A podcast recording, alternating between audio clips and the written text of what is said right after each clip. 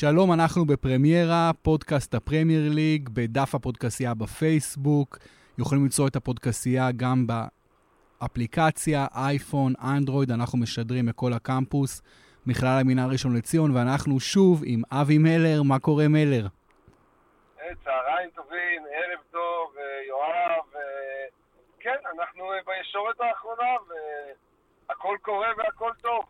בהחלט ישורת אחרונה, אנחנו עולים יום שישי, עוד הלילה משחק מרתק בלונדון סטיידיום בין וסטהאם לטוטנהאם, בעוד כמה ימים ביום שני צ'לסי תשחק נגד מידלסבורו. אבי, הקבוצות האלה לא עוצרות. נכון, מה שקורה עם צ'לסי וטוטנהאם והריצה המטורפת שלהם, זה באמת, יש בזה סוג של משהו מפתיע, כי שאפילו כשדיברנו על האליפות ההולכת ו...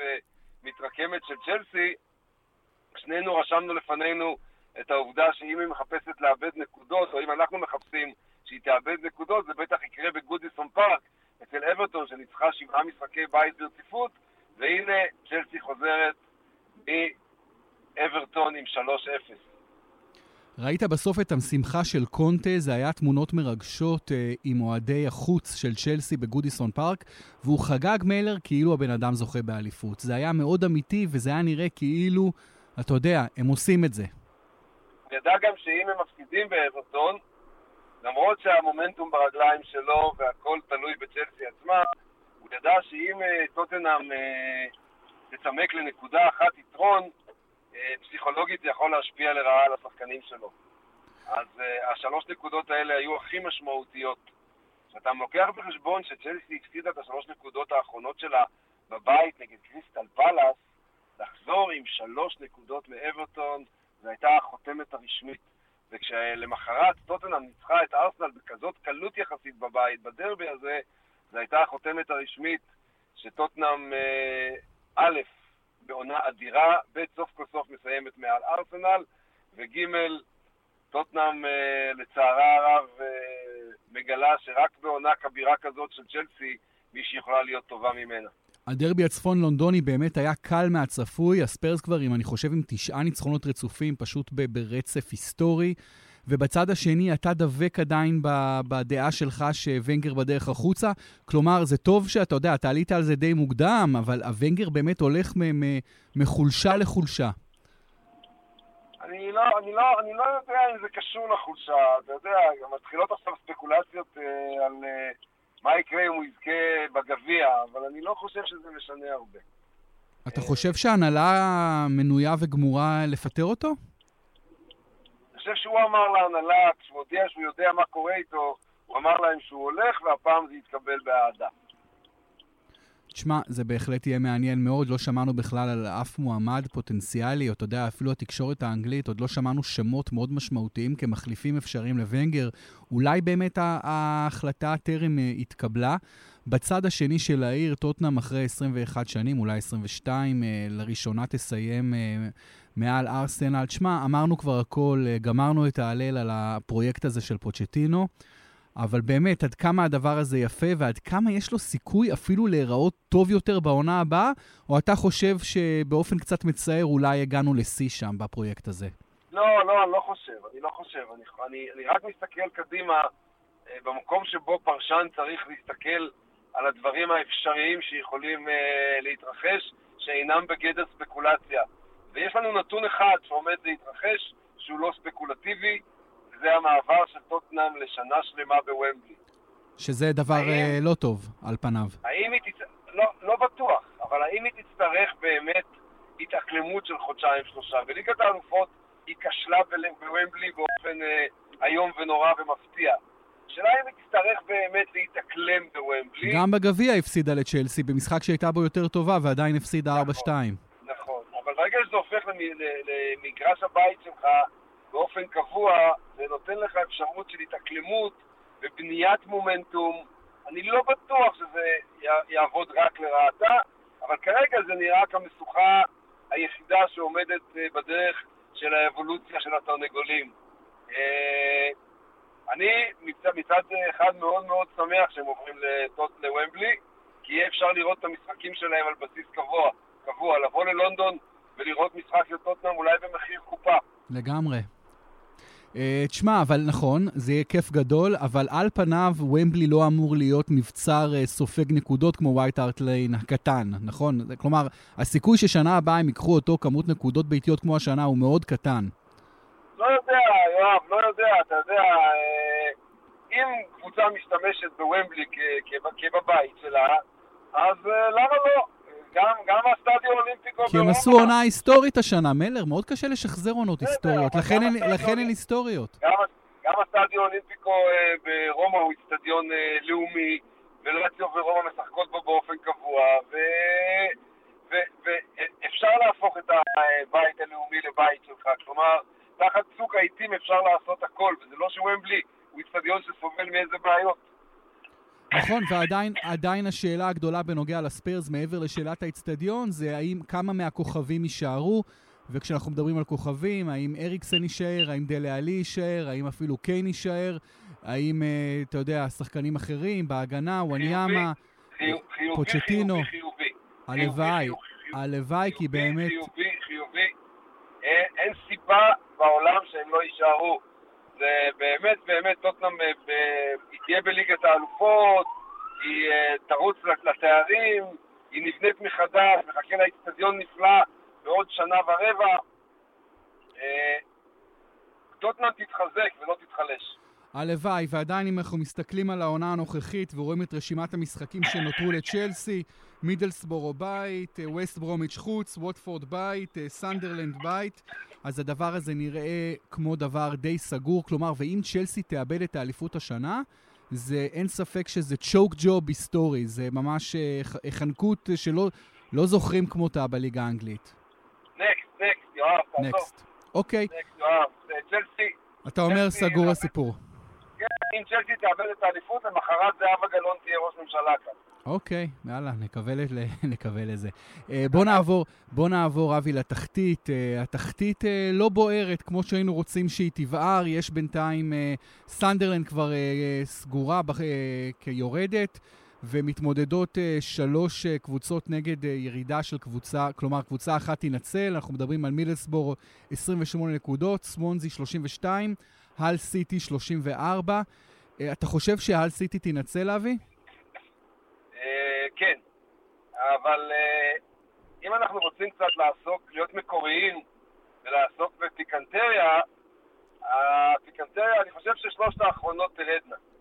אבל מעבר לניחוש הזה, שהוא סתם ניחוש שכל אחד יכול לתת, והוא טבעי, הפיקנטריה הכי גדולה יכולה להיות אם בפעם הראשונה בתולדות הכדורגל האנגלי יהיה לנו משחק ירידה במחזור ה-39.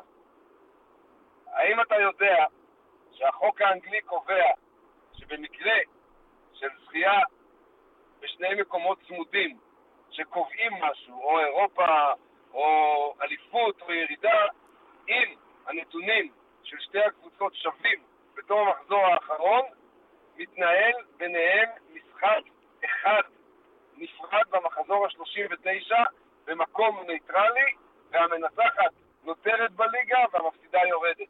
מתי פעם אחרונה קרה משחק פלייאוף כזה? לא קרה מעולם. לא קרה מעולם. אז אתה בעצם אומר, בוא שמי שמאזין לנו בדיוק יבין, אתה אומר שאם אל סיטי וסוונזי סיטי למשל, מסיימות עם אותה כמות נקודות ואותו הפרש שערים, יתקיים כזה משחק ביניהן?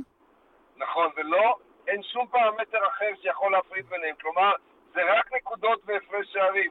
גם אם לאחת יהיו כמות שערים גדולה מהשנייה, גם אם נתן ניצחונות, לא משנה. אם יש שוויון בנקודות ובהפרש שערים, יש משחק פלייאוף אחד במקום ניטרלי על ירידה. מאוד מעניין, כי כרגע סוונזי סיטי עם מינוס 29, על סיטי עם מינוס 31. כמו שכבר אמרנו, על מובילה בשתי נקודות.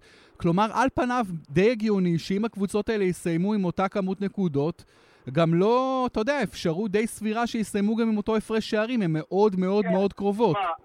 אתה יודע, יואב, זה לא יקרה בסוף, כי חוק מרפי מבטיח ש-anything that can go wrong will. אז האנגלים אומרים ברגע שהחוק מרפי הזה, שיכול לגרום לשיבוש, יגרום לשיבוש והם יסיימו באותו מספר נקודות. אני יודע שבכדורגל זה מאוד מאוד קשה להגיע לשוויון המוחלט הזה. אוקיי, עדיין זה יכול להיות משחק אולי על הכי הרבה כסף בהיסטוריה, בין סוונזי להל. אני אגיד, אתה יודע, אני קודם כל הרבה יותר מעדיף שסוונזי תישאר בליגה, בגלל שהיא קבוצה וולשית היחידה, הקבוצה הלא אנגלית היחידה בפרמייר ליג, בגלל שיש לה אוהדים נפלאים, בגלל שיש שם סיסטם יותר טוב, ובהל סיטי, תשמע, הל זה בכלל עיר של רוקבי, הרבה פעמים האצטדיון בכלל לא מלא, הבעלות שם רעה מאוד, יש עכשיו מנג'ר הרבה יותר מבטיח, מרקו סילבה, אבל אם אתה שואל אותי מי אני מעדיף בפרמייר ליג, סוונזי או האל, אז אין ספק שהתשובה היא סוונזי. אני יכול להבין את הנימוקים שלך, אני לא כל כך מוטרד מזה. אוקיי, עכשיו בוא נדבר על דבר יותר חשוב, מלר. אני רק שמח שאני הרבה פחות מוטרד ממי ירד, והרבה יותר שמח ממי יעלה. ניוקאסל וברייטון יכניסו חיוניות אדירה בפרמייר ליג. נדבר עוד מעט בהרחבה על הצ'מפיונשיפ, כי מה שקורה שם לגמרי מרתק, אבל בואו נתמקד קודם כל בשאלה שמבחינתי, בעניין מבחינתי מאוד מאוד חשוב. וזה משהו שאני כתבתי עוד לפני תחילת העונה מאנגליה. אני, אתה יודע, האמת, אני אמרתי, אני מסתכל על ה-20 קבוצות בפרמייר ליג. קודם כל אני רואה ביג סיקס השנה, ואני שמח באמת שהייתה סיטואציה של ביג סיקס, אבל למרות שחלק מהביג סיקס נתנו עונות די מחורבנות, ועדיין ההבדל בין הביג סיקס ל-14 האחרות, ל-14 האחרות, הוא הבדל עצום, הוא הבדל גדול מדי לטעמי. ועוד משהו שמאוד הפריע לי זה שאמרתי, השנה נראה שהרבה מאוד קבוצות הן קבוצות שלא ייתנו עונה טובה, קבוצות די חלשות, והדבר המבאס זה שרק 3 יורדות. כאשר רק 3 יורדות יש בטן רחבה מדי, גדולה מדי, שמנה מדי, משעממת מדי, לא דינמית מדי, ותשמע, מה היה רע בפרמייר ליג? הם היו יורדות 5, אולי אפילו 6, בוא לא נגזים, אבל לפחות 5 קבוצות, גם היית מעלה מהצ'מפיונשיפ 5, היית יוצר שם קרב הרבה יותר דרמטי, והיית יוצר פרמייר ליג הרבה יותר דרמטית, עם הרבה יותר משחקים אקוטיים, מאשר המצב הנוכחי ש3 קבוצות מתוך 20, תשמע, בעיניי זה פשוט משעמם וזה רע. אני לא יודע אם יפה לוקח את זה, אתה אומר שהגזמת ואתה צודק. מה זה ההגזמה הזאת? למה הגזמה? למה? אנחנו רוצים דרמה בספורט, אבי, זה מה שמחזיק אותנו. יואב פרומי, תגיד, תקשיב, אין גבול למה שאתה אומר. 3 יורדות זה המון. מבין 20? לא.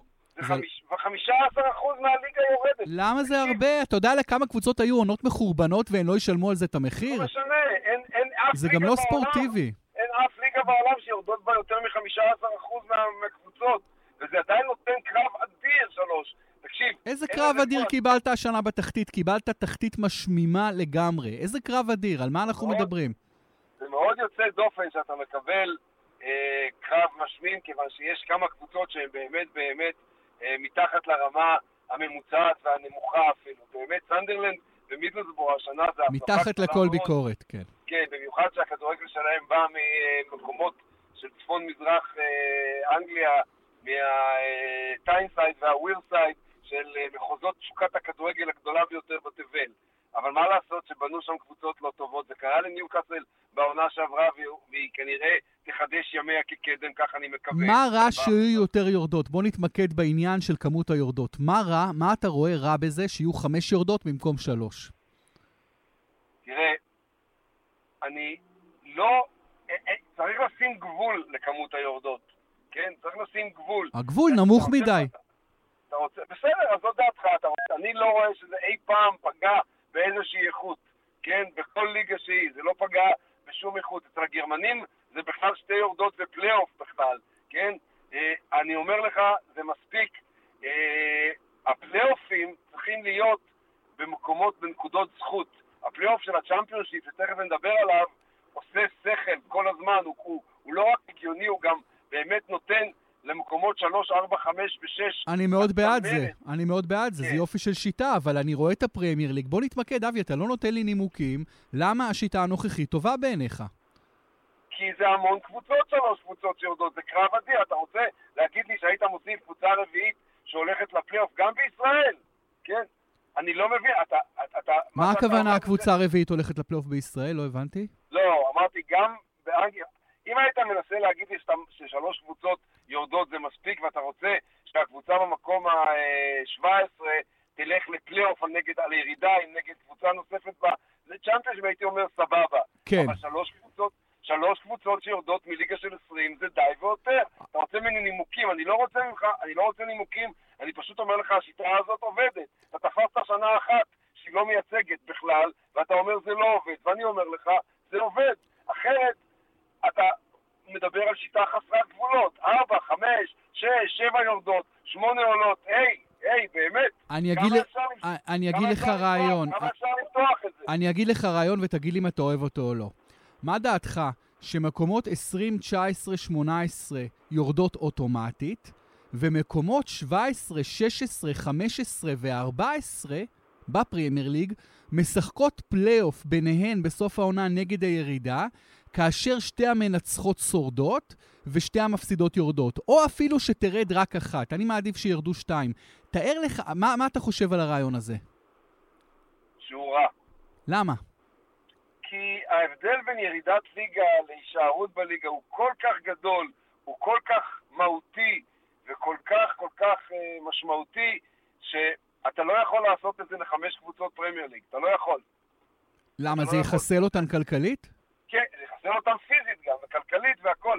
אתה איפשהו צריך הדרגתיות בנושא הזה. אתה רוצה לעשות, אם היית אומר לי שאתה לוקח את מקומות 16 ו-17 ושולח אותם לפלייאוף נגד מקומות 3 ו-4 בצ'מפיונשיפ במקום הפלייאוף הקיים, הייתי אומר אוקיי, כי אז לפחות יש יתרון לקבוצות העשירות ואפשר לראות שהיכולת תכריע באמת. גם כן, על פני שני משחקים זה לא תמיד היכולת. לא הייתי רוצה לקלקל את השיטה בצ'מפיונשיפ, שגם קבוצות מדורגות 5-6 בתוך מאבק העלייה, אני מאוד אוהב את זה. אני דווקא בעד כדורגל יותר דמוקרטי, שנותן יותר הזדמנויות גם לקבוצות מהליגה השנייה. אוקיי, אז תשלח 3 עולות מהצ'מפיונשיפ אוטומטית, ותעשה שמקומות 4, 5, 6 ו-7 ילכו לפלייאוף נגד הקבוצה במקום ה-17. של הפרמייר ליג, סבבה. בגמר אחד בוומבלי, סבבה. מראש, בלי פלייאוף לפני כן, סבבה, אוקיי. אני מאוד בעד שיטת הפלייאוף, אבל שוב, הבעיה איתי ואיתך כרגע זה שאני מנסה, הראש שלי עכשיו עובד בגלגלים אינטנסיביים, לנסות למצוא את היתרונות ואת החסרונות של שיטה שאני מאמין בה, אתה מבין? אני מאמין בשיטה. אני רואה סיטואציה שמטרידה אותי. אני רואה את הביג סיקס, שכמו שכבר אמרתי, חלק מהן גם לא נתנו עונה טובה בכלל, ואני רואה 14 קבוצות שנתנו בדרגות כאלה או אחרות עונות מאכזבות ועונות לא מספיק טובות, ואני אומר שהשיטה הנוכחית לא נותנת שום אינסנטיב להצטיינות. היא אומרת, בוא, תהיה בינוני, תהיה אפילו די חלש, רוב הסיכויים שלא תרד, תעביר עוד עונה. אני לא רוצה שקבוצות יעבירו עונות, אני רוצה שקבוצות יבינו הרבה מאוד מונח על הכף. בשיטה הנוכחית לא מספיק מונח על הכף. אתה שוכח לחלוטין, א', שזאת עונה יוצאת דופן, מבחינת התחתית, שדברים מוכרעים בה, וב', שגם בעונה יוצאת דופן, כן? גם בעונה יוצאת דופן. 12 הקבוצות שמתחת למקום השמיני היו מועמדות לירידה עד למחזור ה-30, 31, 32, זה בהחלט תחרותי. לא מספיק השנה באמת בגלל, אבל עדיין השיטה היא שיטה שעובדת. וברוב המקרים... היא לא עובדת, היה לנו משעמם, זה לא עובד, אבי. אתה שוכח לחלוטין את העונה שבה לסטר וווסט ברומיץ' ניצלו מירידה, למרות שהם היו במקום האחרון במחזור ה-32, אוקיי? או 3. אני זוכר, עם נייג'ל פירסון. כן, אז... שוב, אני אומר, אני לא מוצא פגמים בשיטה הנוכחית, אני מאוד אוהב פלייאופים, אבל גם אסור להגזים בהם. אתה לא יכול בסופו של דבר לשלוח קבוצה במקום ה-15 לירידת ליגה. אתה לא יכול.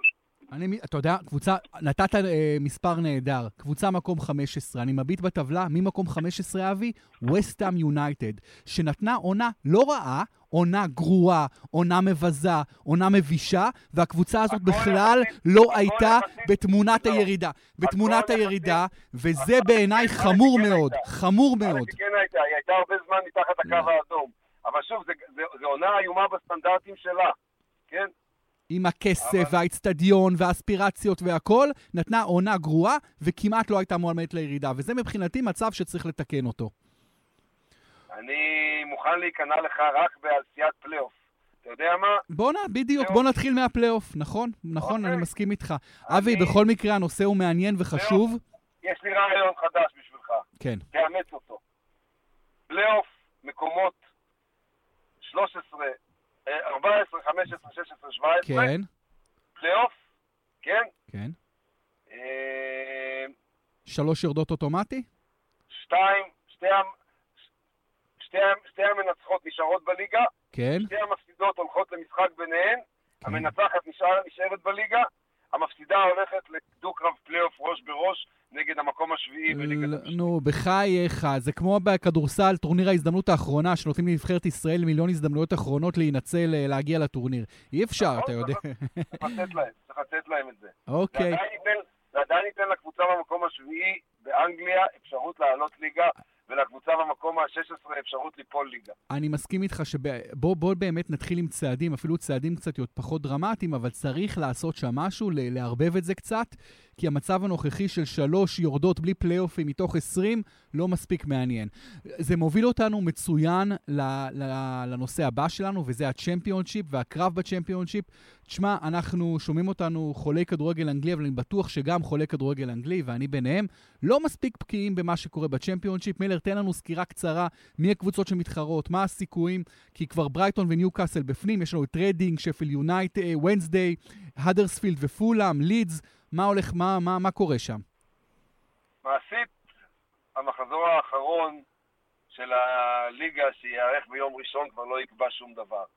כלומר, בנושא הפלייאוף, 4 העולות רק בסדר ביניהם, שיקבע מי משחק נגד מי בחצי גמר הפלייאוף ובגמר, זה יכול עוד להשתנות. אבל מעשית, יש לנו את 4 העולות לפלייאוף, שזאת רדינג, האדרספילד, שפילד ונסדיי ופולאם. פולאם יצרה פער של 3 נקודות על פני לידס, וכיוון שיש לה הפרש שערים ב-13 או 14... 13, נכון מאוד. כן, יותר טוב מלידס, אז גם ניצחון 5-0 של לידס במחזור האחרון והפסד 5-0 של פולאם לא יעשו את ההבדל. אז קיבלנו למעשה את הפלייאוף. ברייטון וניו קאסל כבר הפילו, קיבלנו את 4 משתתפות הפלייאוף. רדינג זה יאפ סתם, נכון? כן. הדרספילד זה המאמן הגרמני המוערך מאוד, דיוויד וגנר, שהיה עוזר של יורגן קלופ בדורטמונד. פולאם זה מיודענו, סלאבישה יוקנוביץ'. מי בשפילד ונסדיי? תפסת אותי על חם. אז בואו נבדוק את זה, נסתכל, כי זה מעניין. שנייה. מועדון מפואר מאוד, שפילד ונסדיי. האם בריאן לא עדיין שמה? אני לא בטוח. האם היא? לא. אני אגיד לך את האמת, לא נברתי בשפילד ונסדיי. קרלוס קרבחל? יכול להיות? כן. לא נברתי בשפילד ונסדיי, כיוון שהתמקדתי בשני הסיפורים הגדולים של הפלייאוף. מנג'ר פורטוגלי בן 51, קרלוס קרבחל, המנג'ר של שפילד ונסדיי. אוקיי, שפילד ונסדיי הרבה שנים לא הייתה איתנו בפרמייר ליג. התמקדתי בסיפור של האדרספילד ופולאם. כן, בוא נדבר עליהם. שלהם אני מחזיק אצבעות. שפילד ונסדיי זה סיפור באמת באמת נהדר, במיוחד עכשיו כשבשנה שעברה הסתיימה סופית הגשת הדוח של אסון הילסבורו, ולהזכיר לכם, הילסבורו עדיין מגרש הבית של שפילד ונסדיי, הינשופים של ונסדיי שעשו כמה דברים יפים מאוד בכדורגל האנגלי, ונמצאים בתקופה מצוינת, אבל מעשית, שני הסיפורים הכי מרתקים הם הסיפורים של אדרספילד ושל פולאם. אדרספילד, בגלל דיוויד וגנר, המאמן הגרמני, שנכנס למועדון הזה על פי המלצה של יורגן קלופ, והביא את המועדון הזה מכלום ושום דבר אל כדורגל סוחף חסר כוכבים, שמושתת על עבודה קשה מאוד מאוד, ועל טקטיקות מחוץ למגרש שונות לחלוטין מכל מה שידוע. הוא המנג'ר שבקיץ לקח את השחקנים שלו במקום למחנה אימון לגיחה כמו בגדנל, לגיחה בת 4 ימים ביער, באוהלים, כן? הם עשו גיבוש במהלך 4 ימים, 3 לילות ביער, שהם צריכים להסתדר כאילו הם על אי בודד. ואתה יודע שקלופ עשה את זה ביחד עם דורטמונד בשוודיה, גם לקח אותם ליערות. מה אתה אומר? כן, הם נזקקו בעצמם למצוא מקורות מים, להדליק אש, לעשות משחקי תנועת נוער, כן? עכשיו, אני לא אומר שזה סוד הצלחה או משהו, זה רק צורת עבודה אחרת לחלוטין של מאמן צעיר מאוד, דיוויד וגנר הגרמני, שבא משום מקום, הוא היה רק עוזר מאמן, קיבל את המשרה באדרספילד, ואדרספילד לא הייתה מעולם בפרמייר ליג, כן? אדרספילד, השם אדרספילד הוא שם שהיה משמעותי בכדורגל האנגלי בשנות 50, 40, אבל אדרספילד, הכלים תופעים של אדרספילד זה שממנה יצא ראש הממשלה הבריטי המפורסם, הרולד ווילסון. זה הכלים תופעים של אדרספילד. אדרספילד בכדורגל יכולה לעשות עכשיו את סיפור האגדה הגדול ביותר, אם היא תגיע מהפלייאוף לראשונה בתולדותיה לפרמייר ליג. ואנחנו אוהבים קבוצות שמגיעות לראשונה בתולדותיהן. מאוד אוהבים. סיפור סינדרלה נפלא, כי באמת אפילו הליגה השנייה, הצ'מפיונשיפ, היא ליגה שבמרבית השנים הייתה גדולה על מועדון יחסית קטן כמו אדרספילד. עוד משהו אני אגיד על דיוויד וגנר, הוא חצי אמריקאי, אביו אמריקאי עם גרמניה, והוא אפילו שיחק 8 פעמים בנבחרת ארצות הברית בשנות ה-90 ותחילת שנות ה-2000, והוא באמת יש לו אזרחות כפולה, והוא לא אימן הרבה, הוא אימן כמה שנים את הקבוצת משנה של בורוסיה דורטמונד, ובאמת היה תחת קלופ, והעבודה שהוא עושה באדרספילד יוצאת מן הכלל. בואו נדבר קצת על פולהאם. אבי, יש כל כך הרבה קבוצות לונדוניות בפרמייר ליג, אנחנו צריכים עוד אחת? תמיד טוב שיהיה. אנחנו צריכים לחשוב פה על המאזינים שלנו. שבאים ללונדון. רוב המאזינים שלנו נוסעים רק ללונדון, למרות שאני אוהב לקחת את הקבוצות שלי, גם לליברפול ומנצ'סטר וגם למקומות, אני חולם על עשיית טיול לליגות הנמוכות, ולקחת אותם למקומות כמו האדרספילד וסקנסורפ, כן? שגם היא נאבקת בפלייאוף של הליגה השלישית. אבל, תראה, הסיפור של פולהאם הוא סיפור נהדר, גם בגלל הזיקה שלנו על סלאבישה יוקנוביץ', וגם משום שפולהאם הייתה הקבוצה שהכי פחות אנשים היו מוכנים לאמר שהיא תהיה בפלייאוף. אבל בחודשיים וחצי האחרונים פולהאם היא הקבוצה הטובה ביותר באנגליה בכל הליגות. יותר טובה מצ'לסי, יותר טובה מטוטנהאם באיסוף נקודות. בחודשיים וחצי האחרונים פולהאם עלתה מהמקום ה-14 למקום השישי שמוביל לפלייאוף. היא עשתה את הדילוג שלה בישורת האחרונה. זה כמו לראות את הריצות ל10,000 מטרים שמישהו שמגיע לסיבוב הלפני האחרון במקום החמישי או השישי מנצח במרוץ. פתאום ב800 מטרים האחרונים של ריצת 10,000. זה פשוט סיפור אדיר. וסלאבישה יוקנוביץ' לוקח את הקרדיט על בניית קבוצה מחדש. כי הקבוצה הזאת עם הירידה שלה מהפרמייר ליג פשוט התפרקה. פולהאם הייתה בשנה שעברה מועמדת לירידה. בגלל זה מינו את יוקנוביץ' שיציל אותה. הוא לא כל כך הצליח להציל אותה. היא נסלה, גם ככה כנראה לא הייתה יורדת. אבל היא סיימה את הליגה בעונה שעברה עם יוקנוביץ' בחלק התחתון של הטבלה, אני לא זוכר במקום 17 או 18, אבל היא סיימה קצת מאוד 6 נקודות מעל הקו האדום. והנה בעונה הזאת בצורה מאוד מאוד אבולוציונית, ליניארית, התפתחותית, לפתע היא בנתה את עצמה עט עט והגיעה לסוף המרוץ ביכולת הטובה ביותר באנגליה.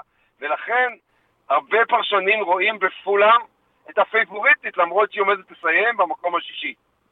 בהחלט. קודם כל, יש להם ילד פלא בשם ריין ססניון, בן 16 בלבד, משחק באגף השמאלי, שחקן שכבר שווה הרבה מאוד כסף, אבל באמת, אם אתה הולך לראות את האצטדיון של פולהאם, את קרייבן קוטג', אתה מגלה אצטדיון יחסית קטן, בשכונה שקטה. זה על פניו לא נראה כמו מועדון פרמייר ליג קלאסי, ועוד משהו לגבי פולהאם, היא בבעלות שהיד כאן, האמריקאי ממוצא פקיסטני, אני חושב, ומיליארדר, שהוא בעלים של קבוצת פוטבול אמריקאי ג'קסונוויל ג'אגוארס, שבמשך שנים קבוצה סופר כושלת, למרות שהוא שם שם הרבה מאוד מאמצים. אז הוא גם אוהב מאוד כדורגל אנגלי, והוא רכש את פולהאם, ולא הלך לו טוב, אבל נראה באמת שזה משתנה, שזה הולך ומקבל, בהחלט יהיה מעניין. היו שם מאמנים גדולים שלא הצליחו לעשות את העבודה. נכון, פליקס מגאט. ההולנדי, פליקס מגאט, מארק יוז. היו מאמנים גדולים שלא הצליחו להעביר שם את הסחורה, והקבוצה הלכה והידרדרה. להזכיר לכם, גם עומרי אלטמן הישראלי צמח והתפתח בשורות פולהאם, למי שחשבנו שיהיה הרבה יותר טוב ממה שהוא כיום בכדורגל ישראלי, אבל פולהאם עשתה דברים גדולים מאוד מאוד יחסית לגודל שדיברת עליו. ואגב, מי שרוצה לראות את הכדורגל האנגלי המסורתי, איך הוא נראה, שילך לקרבן קוטג'. קרבן קוטג' 25,000 מקומות בלבד, אצטדיון מיושן, אבל אצטדיון שהיציע המערבי שלו הוא על גדד הטבזה. אין כבר דברים כאלה. נכון. אין כבר דברים כאלה. זה כיף לא נורמלי, וזה אווירה של הימים ההם, של הכדורגל האנגלי האותנטי. ולכן אני גם בעד זה שפולהאם תחזור לפרמייר ליג. אז אתה היית רוצה לראות את פולהאם ואת האדרספילד, עולות? כן, אני מתוך 4 הקבוצות מעדיף שהגמר שאני אסע אליו בעוד 3 שבועות יהיה בין פולהאם לאדרספילד. אז אני אגיד שהייתי רוצה לראות את האדרספילד ואת שפילד ונסדיי עולות, שפילד גם קבוצה חשובה. שתי הנציגות של יורקשייר אגב, שממנה מגיעה גם האל סיטי כמובן. נכון.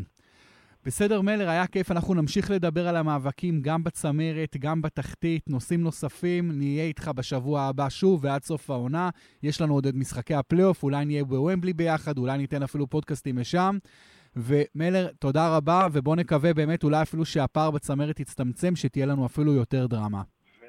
בוא נסיים בכך שיש לנו 2 גמרים מעניינים, יובנטוס על מדריד, ואייקס נגד מנצ'סטר יונייטד, אני כבר קובע שאלה יהיו הגמרים, יהיה לנו הרבה מה לדבר עליהם. המון מה לדבר, ועל האנגליות באירופה, המון המון המון מה לדבר. מלר, תודה רבה, להתראות. אתם הייתם איתנו בפרמיירה, פודקאסט הפרמייר ליג, בדף הפודקאסייה בפייסבוק, אפשר למצוא את אפליקציית הפודקאסייה באייפון, באנדרואיד. תודה רבה לרדיו כל הקמפוס, מחאה מינהל ראשון לציון, מכאן אנחנו משדרים. תמשיכו להיות איתנו עד סוף העונה ומעבר. להתראות.